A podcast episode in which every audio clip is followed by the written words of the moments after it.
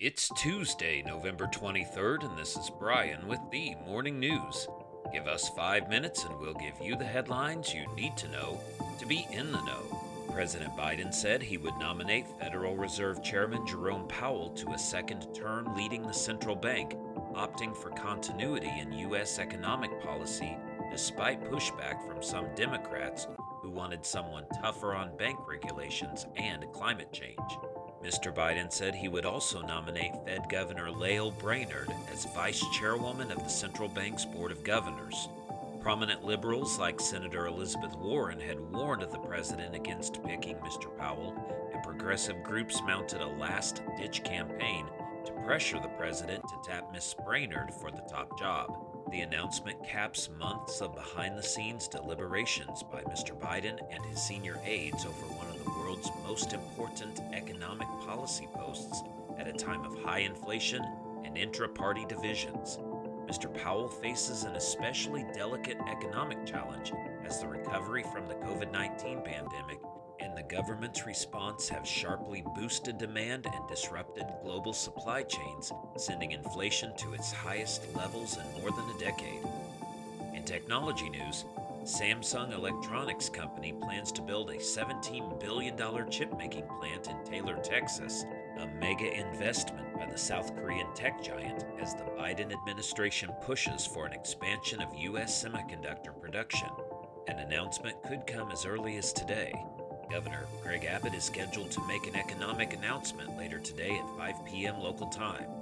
The Taylor facility, located in central Texas, plans to create around 1,800 jobs, though chip production isn't expected to start until the end of 2024, according to documents Samsung had previously filed with Texas authorities. Samsung, the world's largest semiconductor maker by revenue, plans to invest more than $205 billion over the next three years, with chip making a priority. Around the world, the Kremlin denied that a buildup of Russian military forces near Ukraine was a prelude to invasion and accused Washington of destabilizing the region. U.S. officials over the past week have given European allies new information that Washington says shows Russia building up forces and military assets that could be used to attack Ukraine, two senior European diplomats said Monday. The new information, the latest in a series of recent briefings by U.S. officials, has sharpened European capitals' appreciation of the seriousness of the Russian buildup, although some European capitals remain unconvinced that Russia plans a new attack on Ukraine. The official said Western intelligence analysts remain uncertain of the Kremlin's real intentions.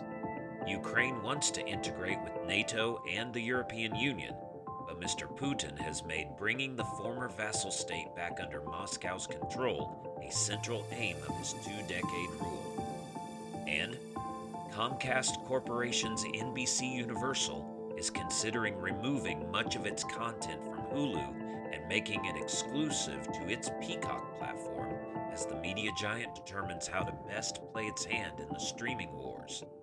NBC Universal owns one third of Hulu, with Walt Disney Company controlling the rest. Under the terms of an agreement with Disney, NBC Universal has a one time window to exit from the content licensing agreement between the two early next year. If it doesn't exercise the option, the content would remain there until at least 2024.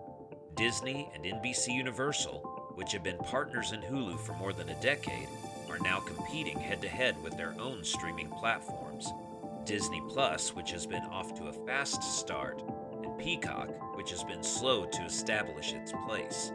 The decision comes as Disney and Comcast are also embroiled in a dispute over Hulu's valuation.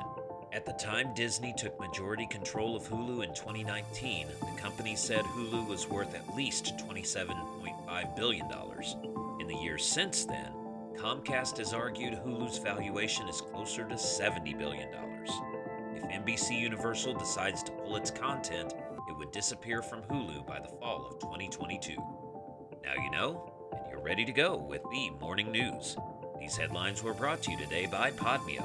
Start your podcast easily at podmeo.com, the world's number one podcast hosting. Subscribe to this daily morning brief on Spotify, Apple Podcast, and themorningnews.com.